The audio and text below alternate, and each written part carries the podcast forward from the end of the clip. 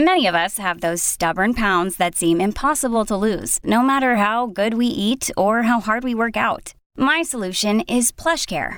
PlushCare is a leading telehealth provider with doctors who are there for you day and night to partner with you in your weight loss journey. They can prescribe FDA-approved weight loss medications like Wegovy and Zepbound for those who qualify. Plus, they accept most insurance plans.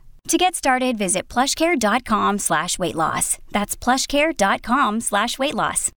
This episode is brought to you by Shopify.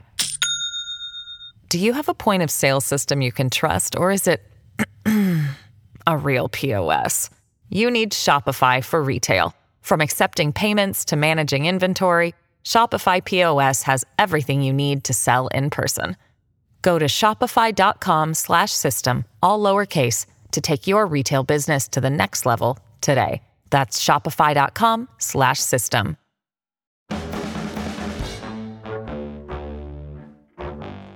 Hello, and welcome to the Slate Political Gabfest.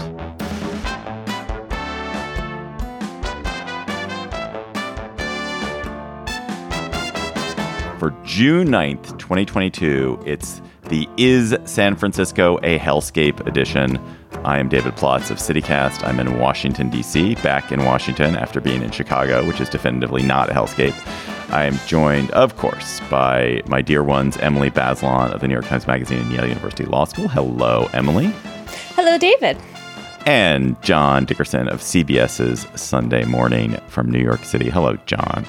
Hello, David. Hello, Emily. Hello, world. This week, we're not going to talk about the January 6th commission hearings because they're tonight for where we are. It's Thursday morning when we're taping, and so they're awkwardly awkwardly timed. So we're going to talk about lots of other things instead. We're going to talk about Tuesday's primary results, which were either really bad for Democrats or incredibly bad for them. We'll discuss. Then we'll talk about the bad vibes economy. Americans are pretty okay with their own economic circumstances, but deeply depressed and gloomy about the country. Why is that? And then the new season of Slow Burn, Roe v. Wade, digs into how America's abortion politics came to be. We will talk to its host and creator, Susan Matthews. Plus, of course, we'll have cocktail chatter. So there's a form in journalism these days, which is six things we learned on Tuesday about whatever. And everyone does this now. Anytime you open up any publication, the New York Times, probably John, CBS.com, Vox Media. They've got six things that we learned. And there were a lot of six things we learned on Tuesday from the primaries uh, in various states, notably California and Iowa, but a lot of other ones too. They all felt to me like they kind of downplayed the really big one, which is that Democrats are in just monumental trouble. Democrats are not really voting. Republicans are nominating quite electable candidates in the few competitive races that exist. John is like, maybe electable ish. and people are unhappy. So, John, John, am I am I painting too dire a picture for Democrats based on what happened on Tuesday? First, tell us what happened Tuesday. I mean, on Tuesday, most of the angst is coming from California, where you had very low turnout in a very blue state. First of all, California is California. So, like New York, anything that happens in California has an outsized impact. Also, California is gargantuan. Um, and so, just just sheer size would make it have an outside impact, not just the fact it's near where there are a lot of cameras. But in San Francisco and in Los Angeles, there are huge debates over crime and homelessness.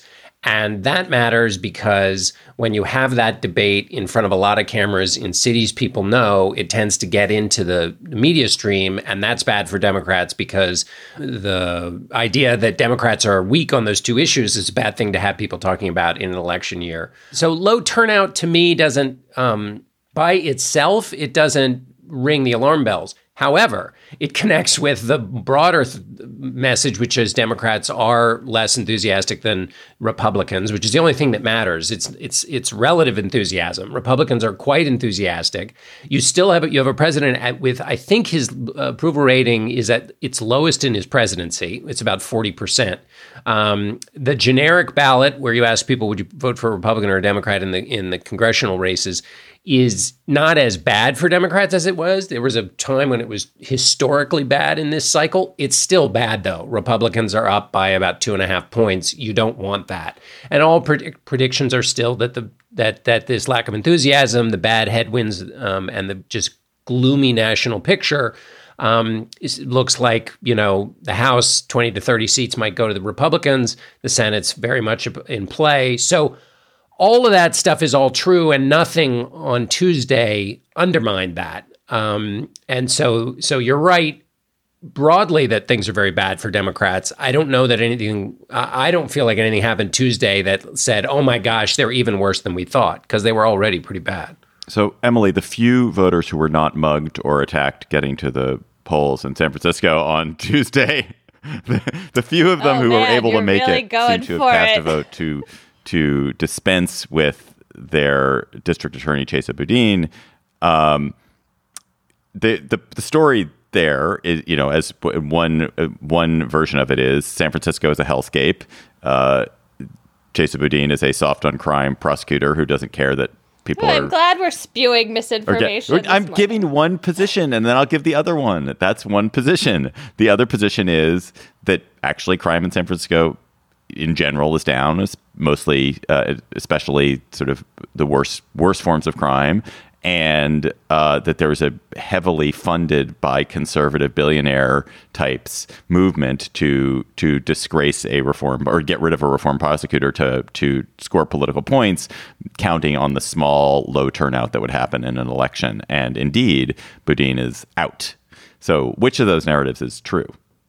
The second narrative is the true one. I mean, crime overall is not really up in San Francisco, but disorder is, and this feeling of homelessness being out of control. And that's not really something, honestly, that the district attorney um, has control over, but man, did that not work as an argument for Chesa in this election. Um, I should say, as usual, Chesa is a former student and a friend of mine. My sister Laura has been running his Innocence Commission. So I am very much not impartial about this race, but I think what was really striking was the way in which the police and the city, in particular Mayor London Breed, succeeded in really casting Chesa as a cause of a type of disorder, a type of problem in the city that he has actually like a very marginal role in. The police weren't redeploying resources to make arrests in residential areas where things like auto break-ins and auto thefts had gone up. Um, there were these, you know, viral videos of shoplifting. Um, again, a matter of low arrests. Um, in addition to whatever message um, Chesa had sent by talking about prosecuting shoplifting differently. But I really feel like there's this disconnect between what he was doing as a progressive prosecutor and the problems the city were having. I was reading a piece that I honestly loathed last night by Nellie Bowles um, for The Atlantic, which is just sort of castigating. Um, the problems in San Francisco with a kind of cruelty about, you know, issues of drug addiction and poverty. And you know, I just felt like there was this lashing going on, this feeling, uh, you know, among a lot of people who otherwise I think consider themselves liberals in San Francisco, though I don't know if that's true about Nellie Bowles, that, you know, there's just like something is awry in their city. And this guy who has this, you know, interesting past, his parents were in the Weather Underground. Um, he was a public defender, not a prosecutor. Like somehow he was the wrong person for the moment, or he was the right person to blame. And also a ton of right wing money came in behind the recall. So, you know, it's it is a big deal in San Francisco. I don't know how much it really translates, but you already see, and this predates this election, Democrats starting to kind of freak out about any kind of progressive message on criminal justice. Eric Adams is an example of that. Sometimes the way President Biden talks also shows that. And that's the part of this that worries me is that Democrats are going to overlearn this lesson and we're going to go back to the cycle of, you know, incredibly both useless and harmful mass incarceration that we were just coming down off of that um, off of that problem. It is true that that Chesa Boudin is clearly a scapegoat for something that's going on, but with this recall, with the recall of the San Francisco school board members earlier. It's not simply that people were brainwashed and like that that right wing voters came into San Francisco and spent money to vote. It's that the people who live in San Francisco came out and voted because they are unhappy with something. And so they're even if even if they have been ginned up and like misguided, and the police have have not done a great job uh, doing the job they should have done, like the people are not happy. Oh, totally. No, I mean, there's no question. I that's one of the reasons I put the right wing money at the end, not at the beginning, in talking about causes. When people are unhappy with the shape of their city, they are going to look for something or someone to blame. And the message that, like, well, we've done some reform, but we're not there yet, or the city is really one the one with the huge budget compared to the DA's office to adjust things like drug addiction and homelessness, like that just doesn't play very well. And I think, you know, one contrast between Chesa and some of the other progressive prosecutors like Kim Foxx in Chicago or Larry Krasner in Philadelphia, who have won re-election in the last couple of years, is that Chesa just he wasn't um, kind of willing to say like the shake your fist, I'm going to be tough um, in some way. Um, and he's all like Kim Foxx is extremely good at exuding empathy. She is herself a victim of um, child sexual abuse, and there's just this way in which I think she emotionally connects with people that's really special. And Chesa was more cerebral, and he was making this argument about data and about where to place the blame that wasn't him. And I just don't think it, obviously, to say something really obvious, it did not succeed politically. You know, it's also true that San Francisco is mostly white and Asian, and Asian Americans in San Francisco were really, really upset about hate crime, and his support was weakest there. John, Rick Caruso, the extremely wealthy businessman in Los Angeles who who finished atop of their mayoral primary, switched his party affiliation from Republican to Democrat when he decided to run for office, recognizing, I think, that it would be very hard as a Republican to get elected in Los Angeles is it a good thing for Democrats to have to have people who are not, you know, he's not clearly deep, soulful, progressive Democrat. He's at best some sort of moderate who is capitalizing and jumping in to take take advantage of an opportunity. But is that is that relatively good for them or bad for them? Is that is the Michael Bloomberg effect valuable? Kind of depends. Kind of depends. It depends where the fight is and what we're talking about. So, for example, if it, you know Democrats to hold on to the House have to win in more moderate places, um, and places where you're not going to have uh, where turning out the liberal base is important, but it's not the only thing. And so, to convince voters kind of in the middle and remember also, the Democratic Party is different than the Republican Party. The weight of the party is not in the liberal base in the way that the, the nationalist MAGA base controls the Republican Party. It's a smaller part of the Democratic Party, and the majority part of the Democratic Party is a little bit more to the right of that liberal base.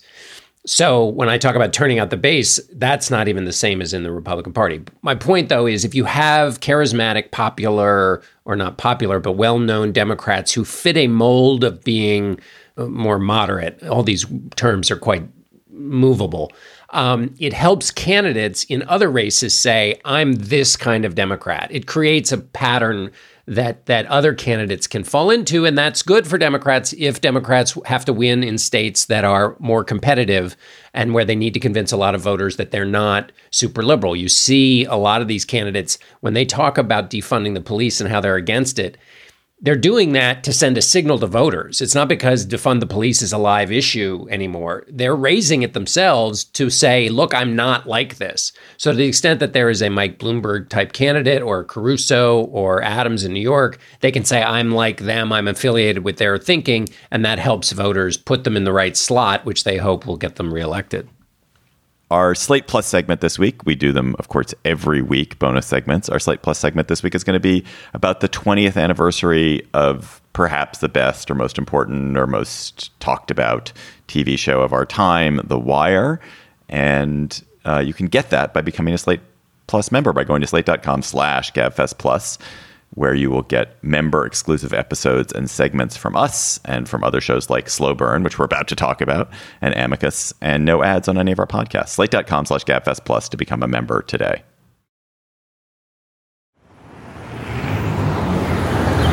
Hello, GabFest listeners. I have a very exciting announcement. I'm coming to you live from the streets of New York City because we're going to be coming to you live on June 29th. You can join me Emily, and David at 6th and I in Washington, D.C. Not the streets of New York, but Washington, D.C.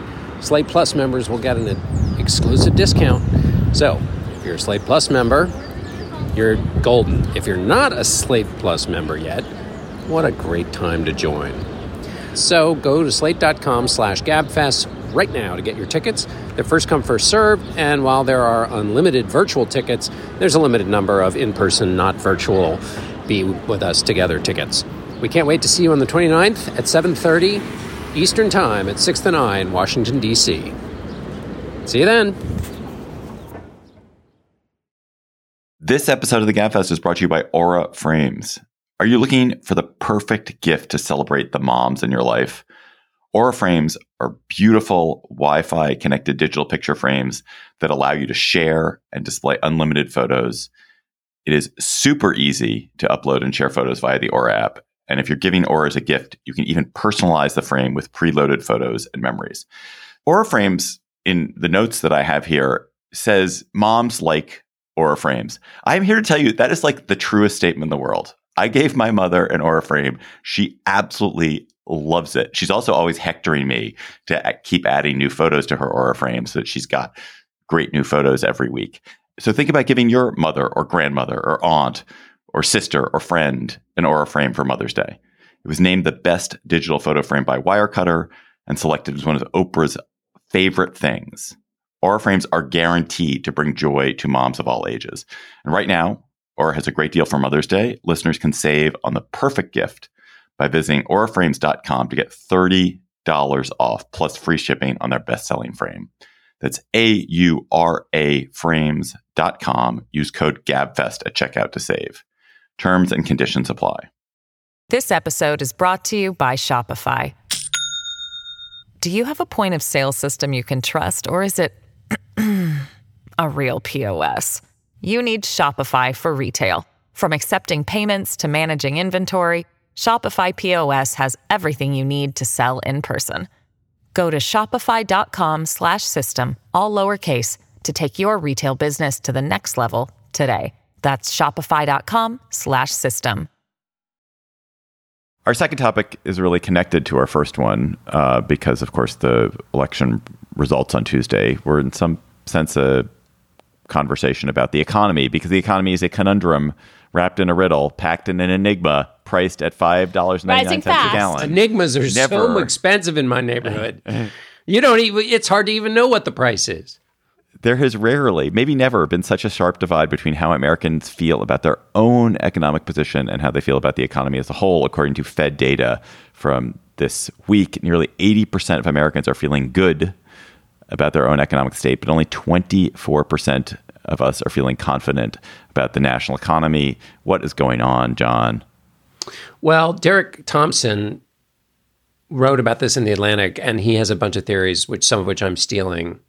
I mean, there are a couple of things. You know, uh, savings rates went up during um, during COVID. A lot of people got um, uh, checks as a result, um, and so had more money coming in. Um, housing prices have increased considerably. People have a lot of options in jobs that they didn't have before, and for some people, just having the optionality makes them feel better. And some people are actually going and getting new jobs, and that makes them feel better. People's work arrangements at home are making some of them feel better, and also in some cases, the data are a little older because we see inflation eroding even though we still have wage growth right now, the erosion of the wage growth is as bad as it's been, um, I think, in 40 years. So part of it is where you're getting the numbers. But um, I think more broadly, there is a kind of everything is awful all the time, constantly feeling around the land. And this is um, you know, cognitively, we know that negative impressions are harder to to get out of your brain than happy ones. So,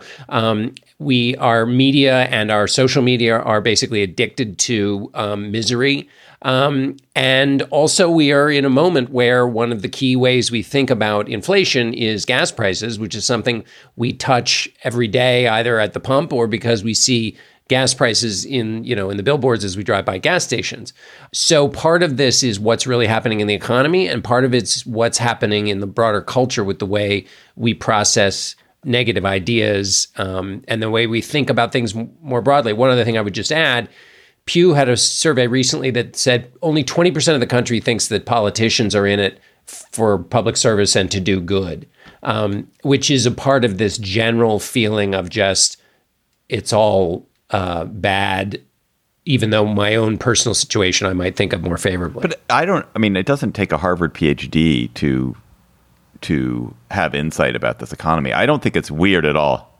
It, to me, it's not cognitively dissonant that pe- people are okay with their own circumstances and deeply worried about the world. The world is really deeply worrying. It's not because the media is constantly. But it's not the world; it's the economic Well, world. But the economic world is is subjunctive to the world as a whole, and one of the reasons why the economic world is bad is that w- right now we're in the middle of a huge kind of resetting of a global economy. That a lot Plus of what the war in Ukraine. Plus there's a war in Ukraine and Dragging and, awful. and Yeah. but the, but the things that are going to make the things that are going to make the economy less uh, more stable in the long run that's going to make inflation less likely in the long run are things that are difficult like you have to weaken your dependence on russian oil you have to wean yourself off of chinese goods and off of a chinese supply chain making the supply chain less dependent on china these are painful and expensive and costly and long-term things people are smart in thinking oh this is actually not a great situation it's not going to get that much better that quickly and so be apprehensive about it The headline this week is Global Growth Will Be Choked Amid Inflation and War, World Bank says.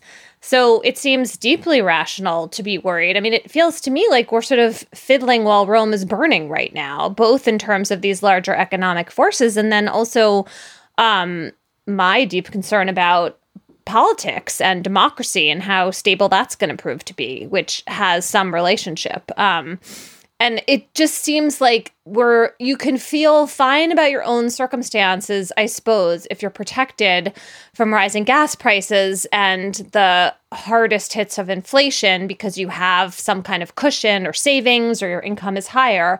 But you can also look out at the longer term trajectory and really wonder, like, how is this all going to play out? Right.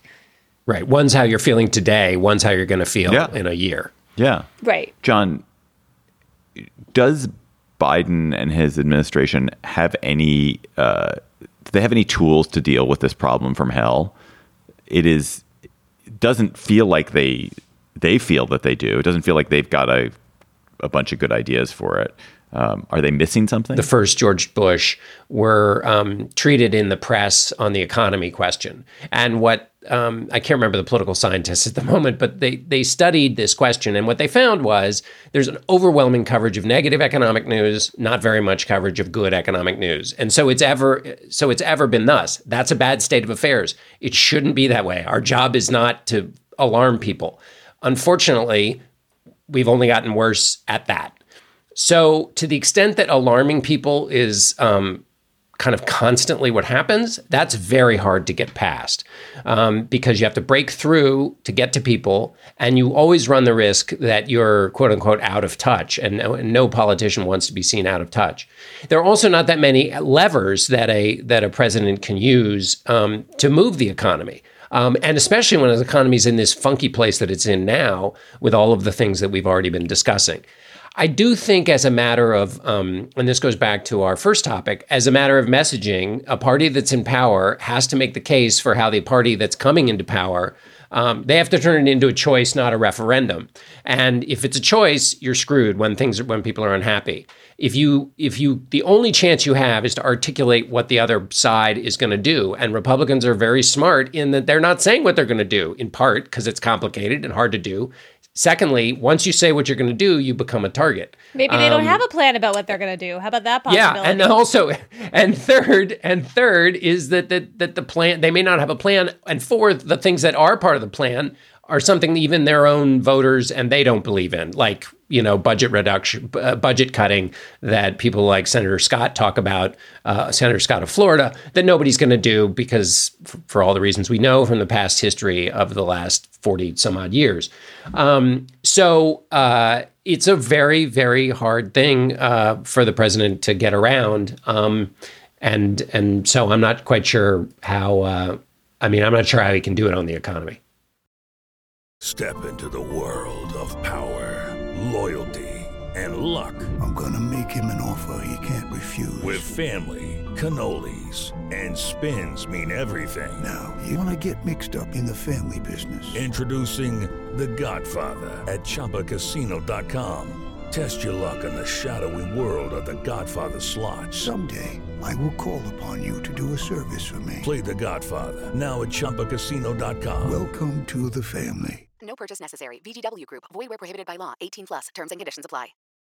We're joined now by Susan Matthews, Slate podcaster. She's the host of the new season of Slow Burn, which is, of course, a brilliant history podcast. And she really timed her season really well. It's a well timed series on Roe v. Wade. Uh, although I want to talk about that title um, because it looks at how America's strange and contentious abortion politics came to be by telling stories around Roe v. Wade. In a way, I think Roe v. Wade is a misnomer because at least so far, what you're telling is all about the abortion stories that are not Roe v. Wade. Which makes the season better. Thank you, Emily.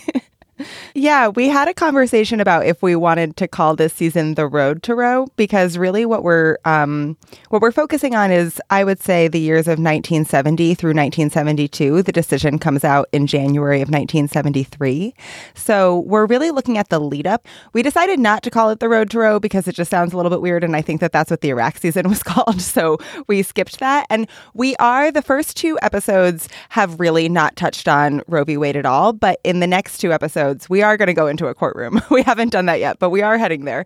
And we actually, uh, Derek John, who is our one of our editors, had a really brilliant idea pretty early on because one of my episodes for a long time had kind of been named in my head Justice Blackmun Goes to the Mayo Clinic, and that had kind of been the first episode for a while.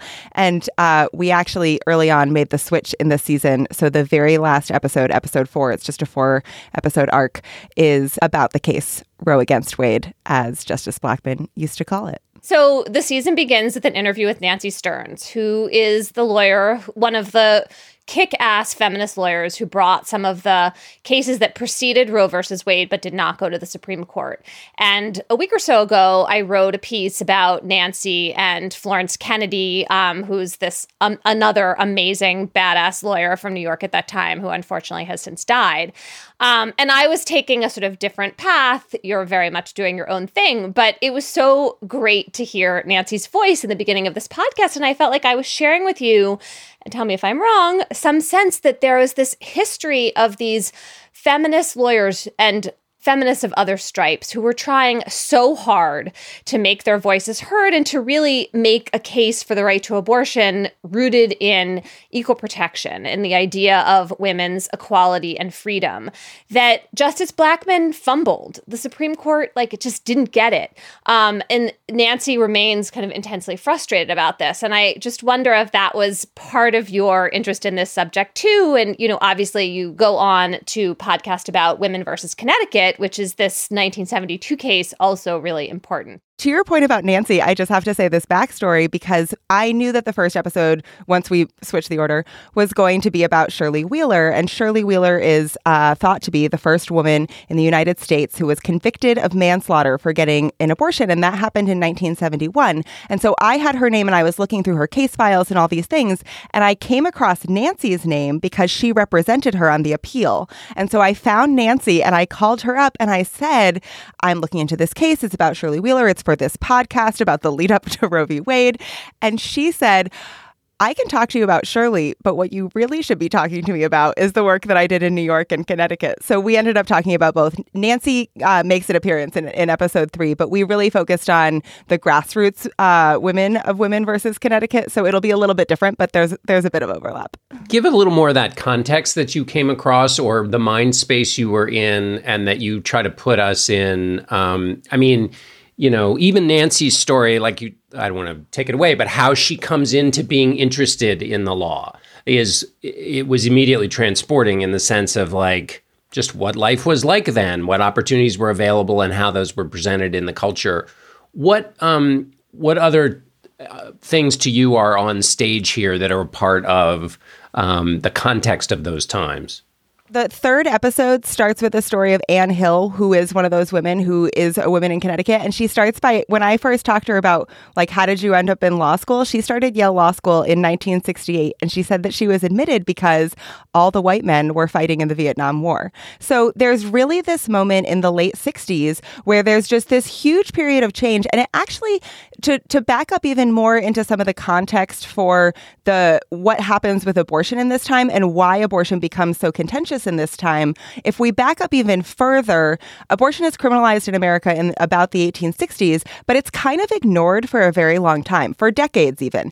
It, it's ignored basically up to World War II. Starting in World War II and after World War II, what happens is women are entering the workforce, women are going to college, women are delaying getting married, and they're having sex sooner. So all of a sudden, the need for abortion shifts from being women who are primarily married mothers of three, four, five children to being a situation in which it's a single woman, it's a girl, it's a teenage girl, it's a it's a woman who wants to go to college, it's a woman who wants to continue with her career. So that really happens in the in the late 40s, 50s, and 60s. And in response to that, the infrastructure starts to crack down on this practice. It, it had been illegal, but they had kind of let it operate. And so they start to crack down on it. And that's when it kind of goes further underground. It becomes more dangerous. And all of these things happen at once to lead to a situation in the 1960s where doctors are really the first ones saying, this has become really dangerous. We need to change this. And then women kind of follow in, in the late 1960s. I thought your second episode about the Catholic couple that created and defined and framed the pro life position in a new way. It was brilliant. And I thought it was brilliant because it was well, A, because it told a story I'd never heard, but also it was really sympathetic to this couple. It's this is I just thought it was it was very deep and insightful and respectful of how these people went about it. Can you talk a little bit about the Willkes? Yes, I would love to talk about the Willkes. This is my current favorite episode. I say that about every episode I just finished working on. I first of all, I want to say that I'm really glad to hear that it came off that way because I knew that this was going to be a tricky episode to pull off. And I think that one of the things about the Willkes that really allowed me to do this is that they don't become the kind of pro life activists who are protesting outside of abortion clinics and, and murdering doctors. So, what I wanted to do in this episode was to really actually try to understand what that deeply held belief is. Like I think that so much of what we think about now is that Republicans are taking abortion and they're they're ma- they're kind of taking advantage of it to to get these voters. They don't believe in it. There there's kind of a orientation that I think is a little bit problematic when we don't take seriously the people who actually really think th- that life starts at conception. And if you believe that life starts at conception, there are a whole bunch of other opinions and feelings that will follow from that. And I thought that the Willkes really kind of demonstrate that position in a way that was was incredibly interesting to me. And I was so nervous when I was reaching out to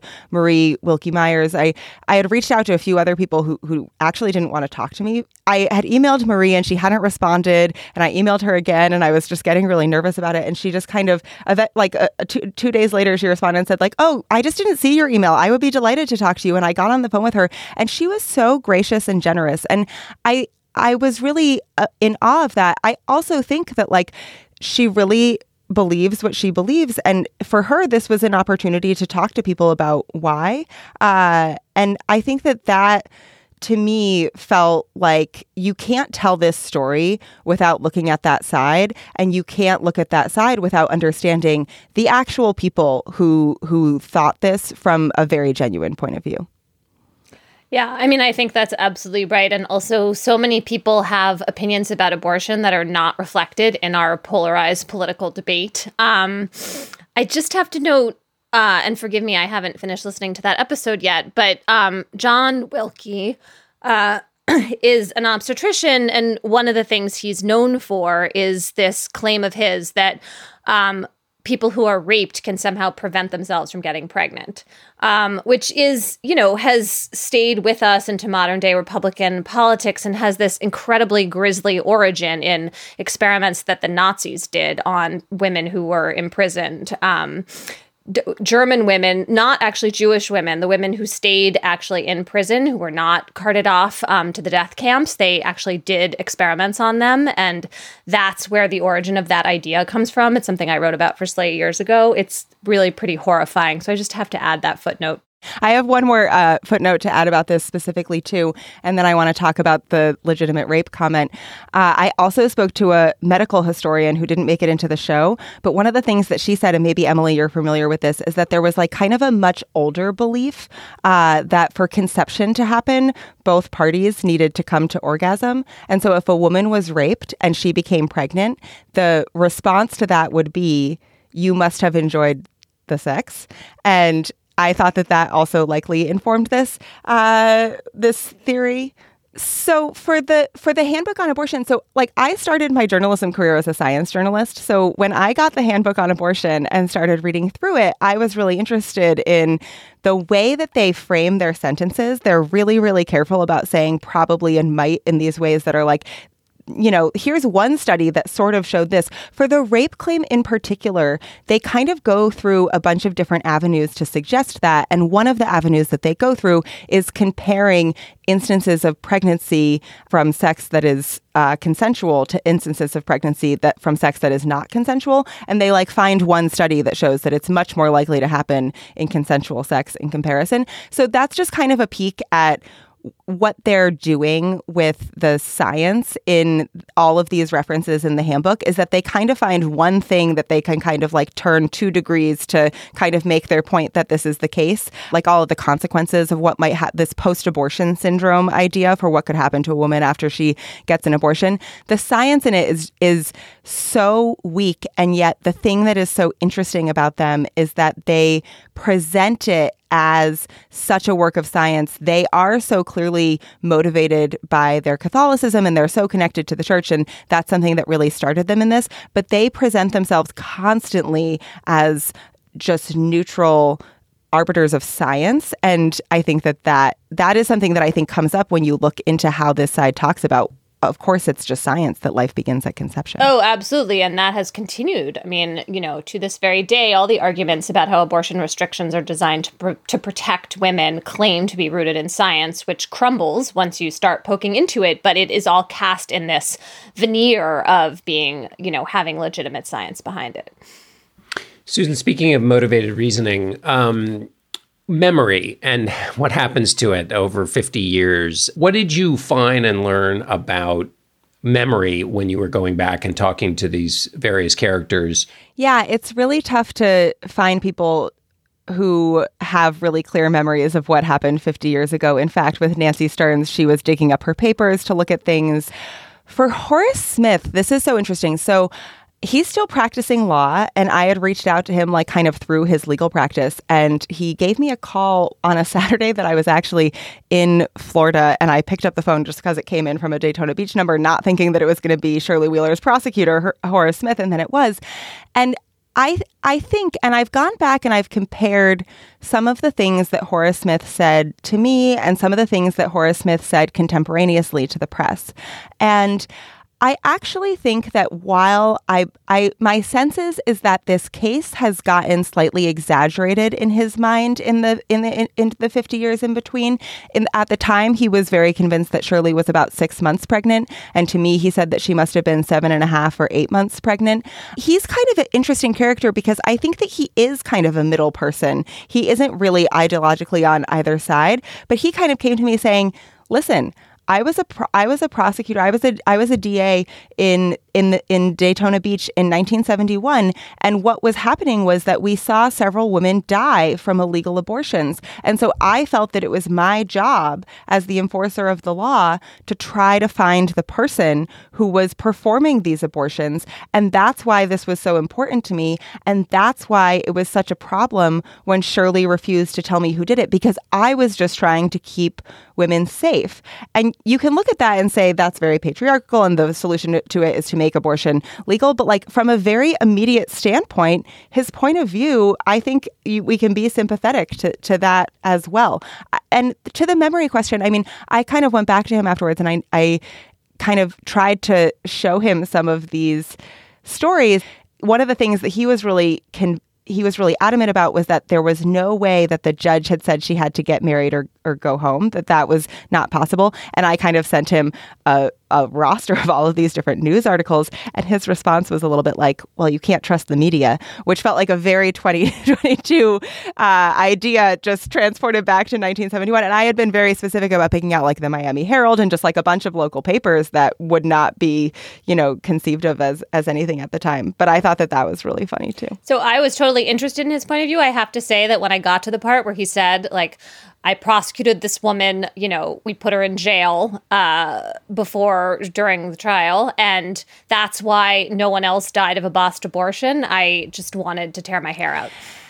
I have to say one thing, Emily, because we spent a lot of time trying to find actual cases of uh, reports of other women having died from illegal abortions. We did not find any. That does not mean that they didn't happen. They were often not reported. It's not surprising to me that we didn't find any, but we did not find any. Telling.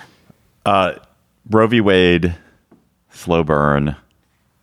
Listen to it. Susan Matthews, thanks for joining us. You can get Slow Burn wherever you get podcasts. Also, Slate Plus members, you get bonus segments, bonus mini episodes of Slow Burn as well. So join Slate Plus for that reason alone.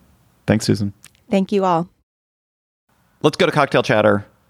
Emily, when you're sitting with your Napa, some Napa wine that you looted from a San Francisco liquor store last time you were in San Francisco, what are you going to be chattering about? It's June, which means that it is nearing the end of the Supreme Court's term. There are a bunch of cases I'm deeply interested in. Obviously, the fate of abortion is hanging in the balance. So are the powers of state and um, states and cities to uh, have gun safety laws. There's a big case about the federal government's power to regulate carbon emissions, and then two big cases about the role of religion in American life, especially in American schools.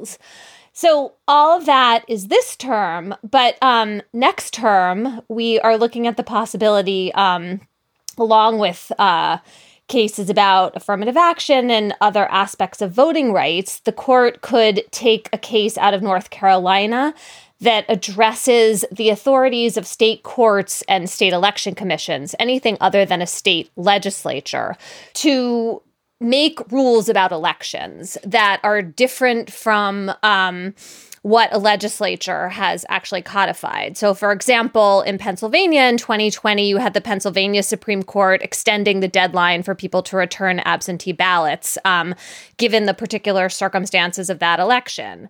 Uh, these kinds of um, powers to state courts and other regulatory bodies have become really part of the framework of how states regulate elections. But there is a clause in the Constitution which names the legislature as the state body with the power to make rules about elections. And so, if the Supreme Court decides, um, unlike its precedents, to be um, super specific about that word, it could really, really change the way um, states are able to control um, and really just increase access to the vote. That's really what's at stake here. So, this case that's court's considering, it comes from North Carolina. It's called Moore versus Harper, and I'm going to be watching very closely to see if the court adds it to the docket for next term.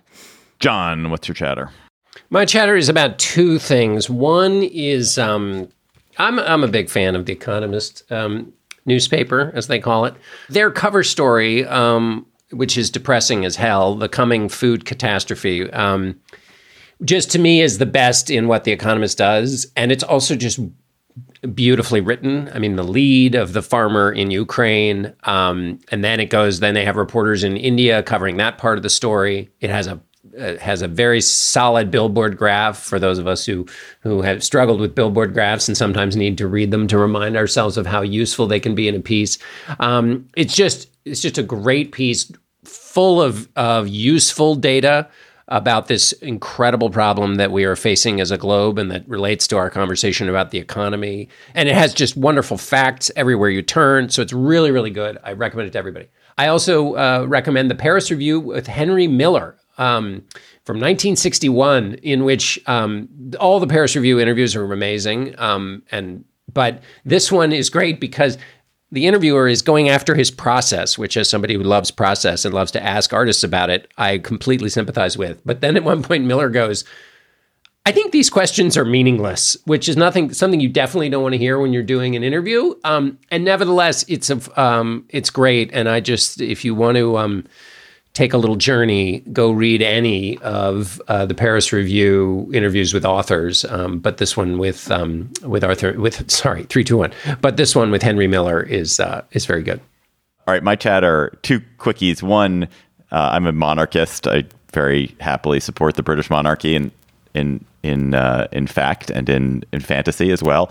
And it's the jubilee year of Queen Elizabeth, seventy years on the throne. And I was just struck by this amazing fact, which is go back to 1837. In 1837, Queen Victoria took the throne of England. We're now in 2022, 185 years later. in those 185 years, those two women, Victoria and Elizabeth, reigned over Britain for 135 years of it.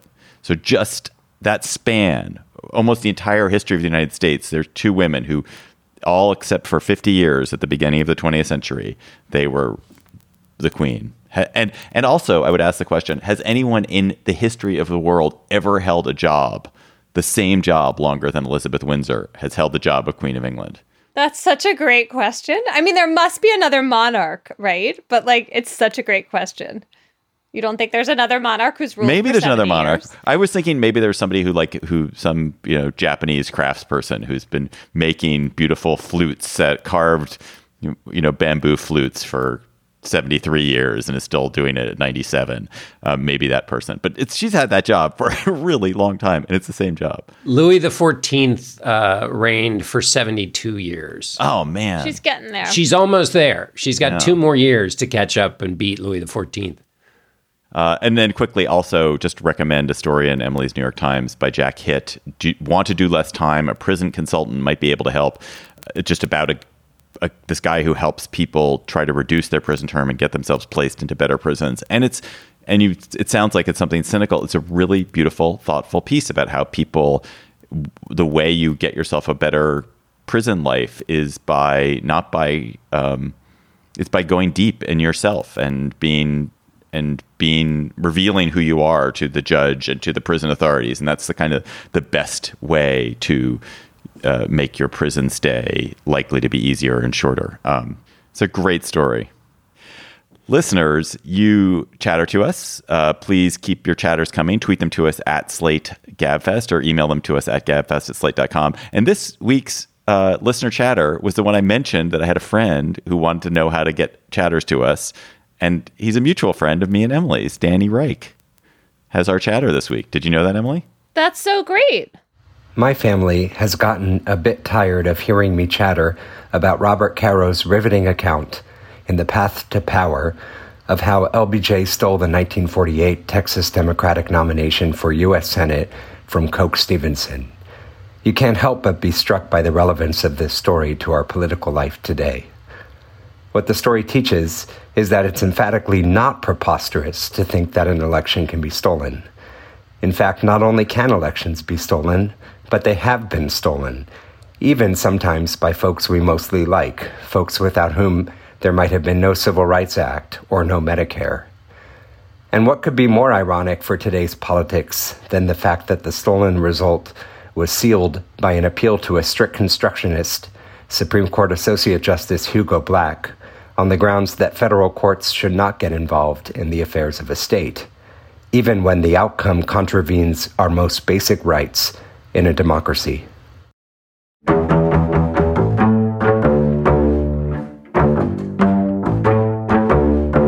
That's our show for today. The Gabfest is produced by Shayna Roth. Our researcher this week is Grace Woodruff. Our theme music is by They Might Be Giants. Ben Richmond is senior director for podcast operations. Alicia Montgomery is executive producer of Slate Podcasts.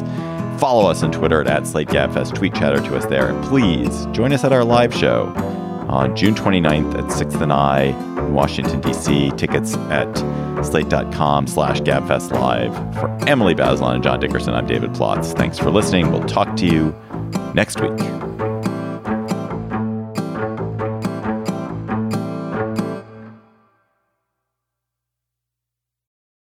Hello, Slate Plus.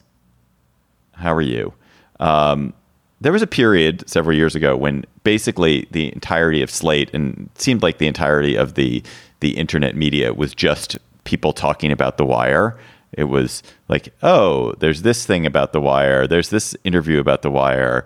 Look at this deep dive into the wire. Look at us on explore every aspect of the wire. I spent 13 weeks one year blogging about a season of the wire.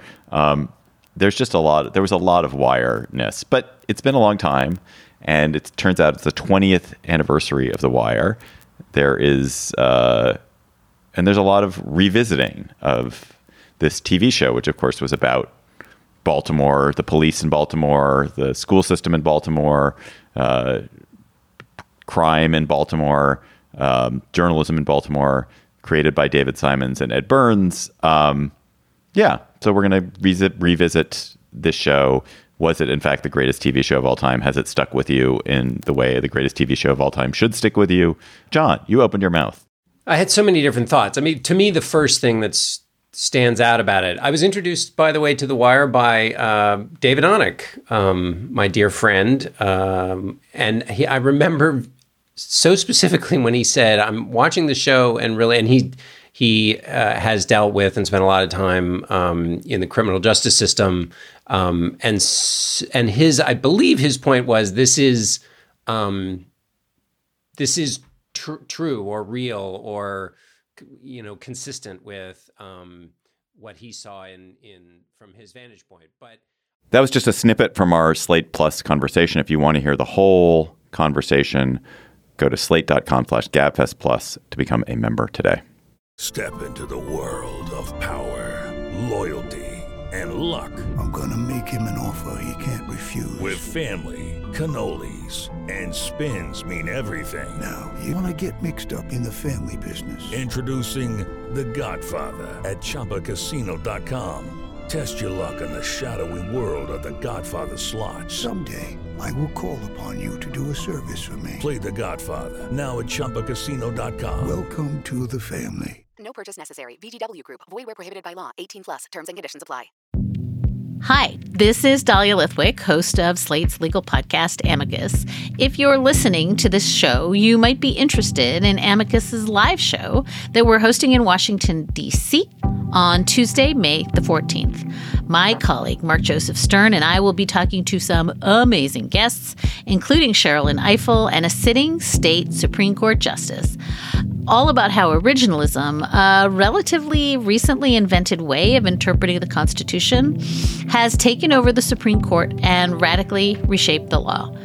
It's been doctrinal rocket fuel for the conservative legal movement and facilitated the rolling back of abortion rights, the expansion of gun rights, and the obliteration of the separation of church and state. And as another wildly consequential Supreme Court term careers to its end, the court's originalists are on a tear. But there's something you can do about it, and we hope you'll join us in DC on May 14th to explore the possible pathways out of the current situation. Go to slate.com slash amicus live for tickets.